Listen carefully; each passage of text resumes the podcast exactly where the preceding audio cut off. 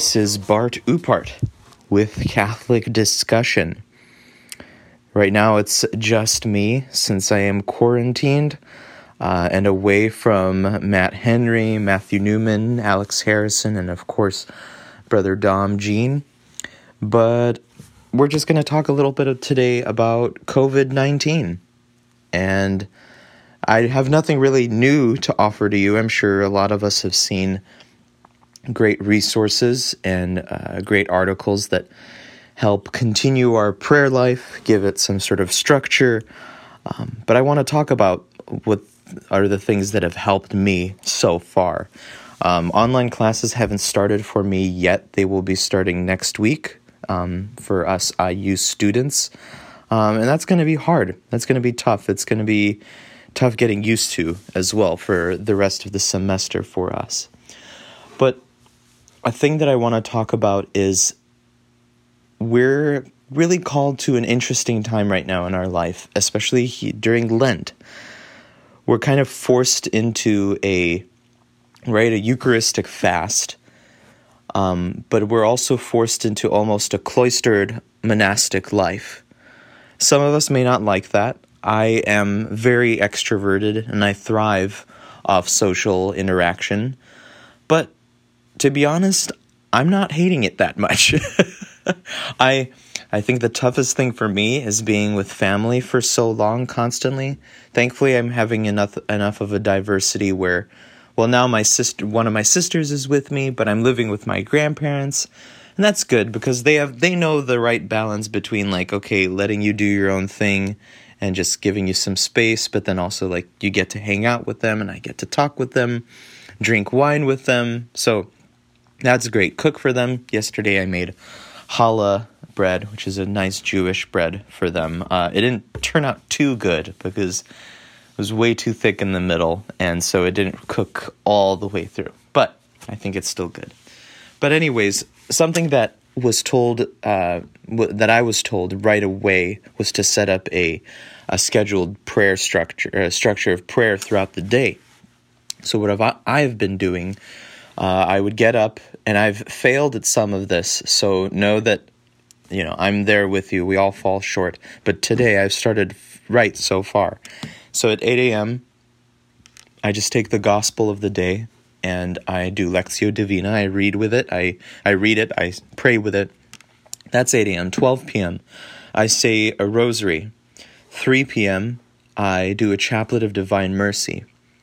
6 p.m., I will do the prayers, the 15 Hail Marys that are part of the Angelic Warfare Confraternity, which is a good group, and so those are special intentions too.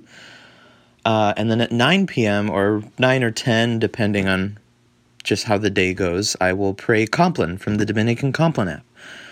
I think that especially the Liturgy of the Hours, right, the Divine Office, are especially good for all of us that don't have much structure in our day, especially as school hasn't started yet, and for us to bring in some structure, kind of just like a skeleton, so that from that we can then fill in our day with other sorts of activities. Right now I think it's really easy for us to fall into just this kind of Netflix binge. I know I have the last few nights and just started watching random movies. Interesting to see that all the trending movies have something to do with the pandemic or an outbreak of some sort of disease. So you can really tell what America is watching right now. But let's not do that. Let's try not to do that. I know my dad and my stepmom, they're working with my two little sisters. They're kind of homeschooling them with various sorts of activities, but especially arts and crafts. I mean, they're walking outside and stuff, which is so good for them. But they're painting, they're sewing, they're reading. Yeah, they're watching movies and stuff too, but they're learning how to read Russian. All of these sort of very active things to do at home, right?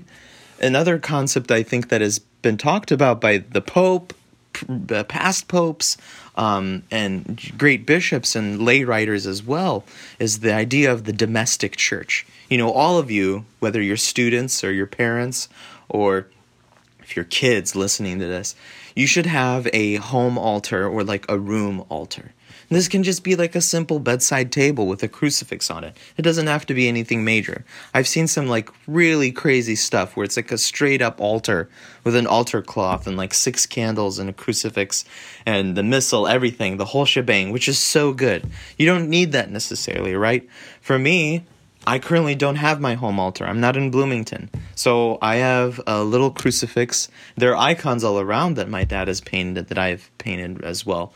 But I have a tiny little icon of Our Lady and a little crucifix. And that's been my window to heaven, really. And it's, although it's simple, although it's kind of bare to what I'm used to back home, back in Bloomington, I should say, it's necessary, right?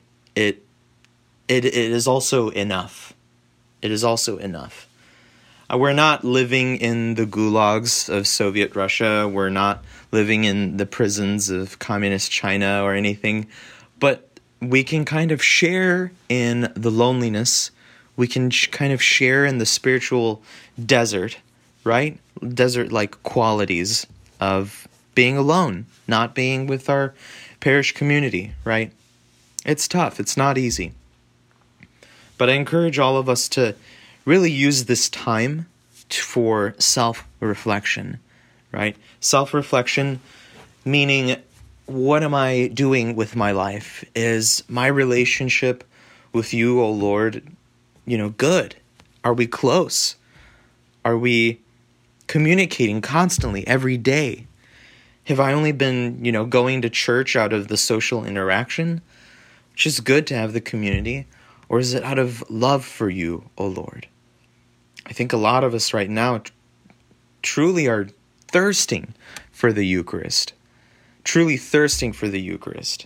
I know yesterday I got to go to confession privately, and that was awesome. That was awesome. I didn't think I would ever miss confession that much. But it was amazing receiving the Lord's mercy, especially in such a time you really don't know when is the next time you can go to confession. And thankfully, guys, priests are out there. They're in their rectories. They're waiting for your call so that they can hear your confessions. And they're celebrating masses every day all over the world. I was telling a friend last night that because of this quarantine, one of the benefits, at least on YouTube, is now there are a lot of liturgies, both Eastern and Western, being recorded. So now YouTube is going to have this huge database of different liturgies of like the Dominican Rite, Roman Rite, Byzantine Rite, Melkite Rite, everything. It's going to be great. So that's pretty awesome, at least for me. What was another thing that I've been doing? I've been taking walks, regular walks. That's usually when I'll do my rosary. I'll usually just do it back-to-back, the rosary and the chaplet. I haven't been holding it to the time structure, but I'm doing them, Even if it's kind of, how should I say it, half-heartedly, I still got to do it, right? Because love isn't measured by our emotional intensity. It's measured by our consistency, our constant response to do our duty, right? And to love God even when we don't feel like it, right? And it's the same thing with our Heavenly Mother, right? There are so many times where, I don't want to pray. None of us want to pray. But it's necessary. It's oxygen for the soul, as St. Padre Pio said. But taking a walk, speaking of taking a walk, today's gospel, Christ heals the lame man that can't walk. And he take up your mat and walk. Well, I tell you, pick up your book or whatever. No, you shouldn't read while you're walking. You should, pick up your pipe. That's what I've been doing. And walk. So go walk. Go take a walk outside. So that's really important right there. Another thing, a quote that has been constantly in my mind, I think even the last month before any of this, is also to not... Well, the concept here is never... Don't expect too much of yourself. Don't take yourself too seriously. Don't think that you're going to suddenly, design the most beautiful church in the next couple of weeks or during this quarantine, or you're going to invent something, or you're going to write this beautiful poem or a book or music too. That's what I've been telling myself. That's okay. That's okay if you don't. Just be human. Be yourself. Be simple. Be humble. Follow God. Say yes to God in the little things, in the chores. That's been one thing too, is there's so much to do around the house that I'm, washing dishes and helping my grandparents like 6 times a day. And I'm not, this isn't a brag. I'm just kind of mentioning that it's these little things, saying yes to those little things later on the road, on the journey of life, makes you more willing to say yes to God in the bigger things. It's like Saint Therese of Lisieux's thing, ordinary things with extraordinary love. So with that, here's the quote by Pope St. John Paul II. You are not the sum of your accomplishments, your failures, your successes, your weaknesses.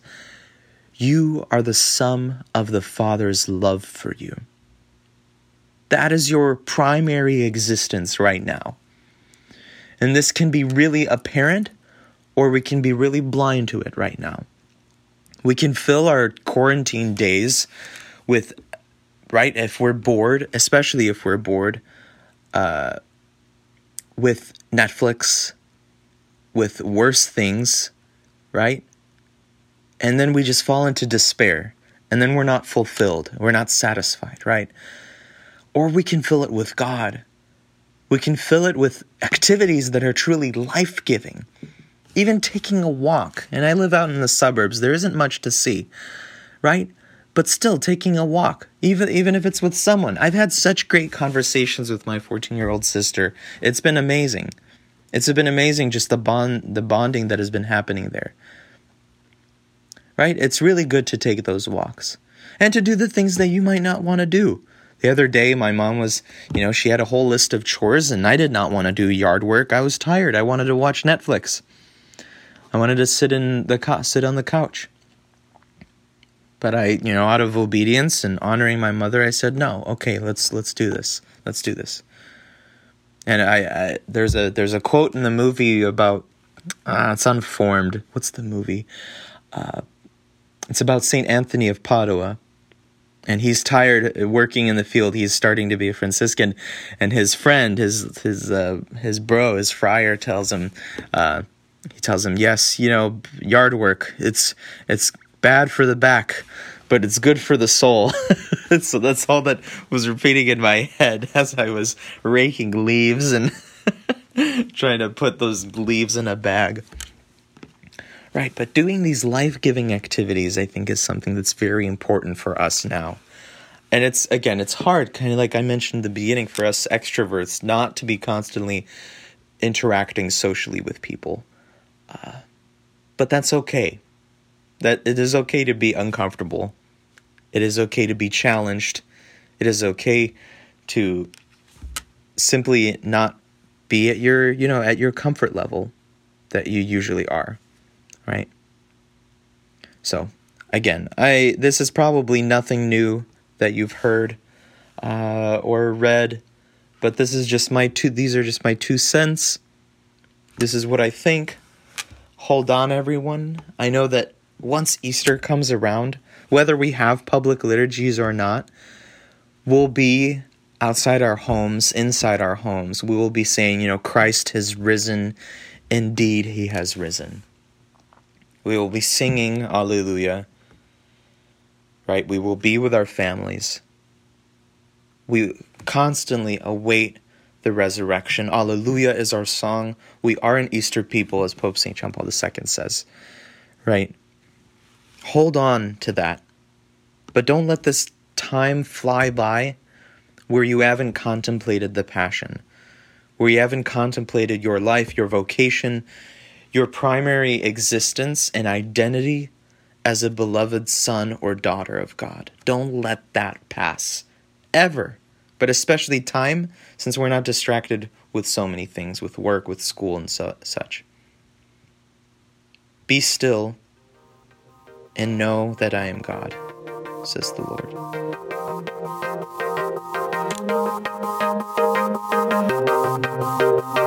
Lord.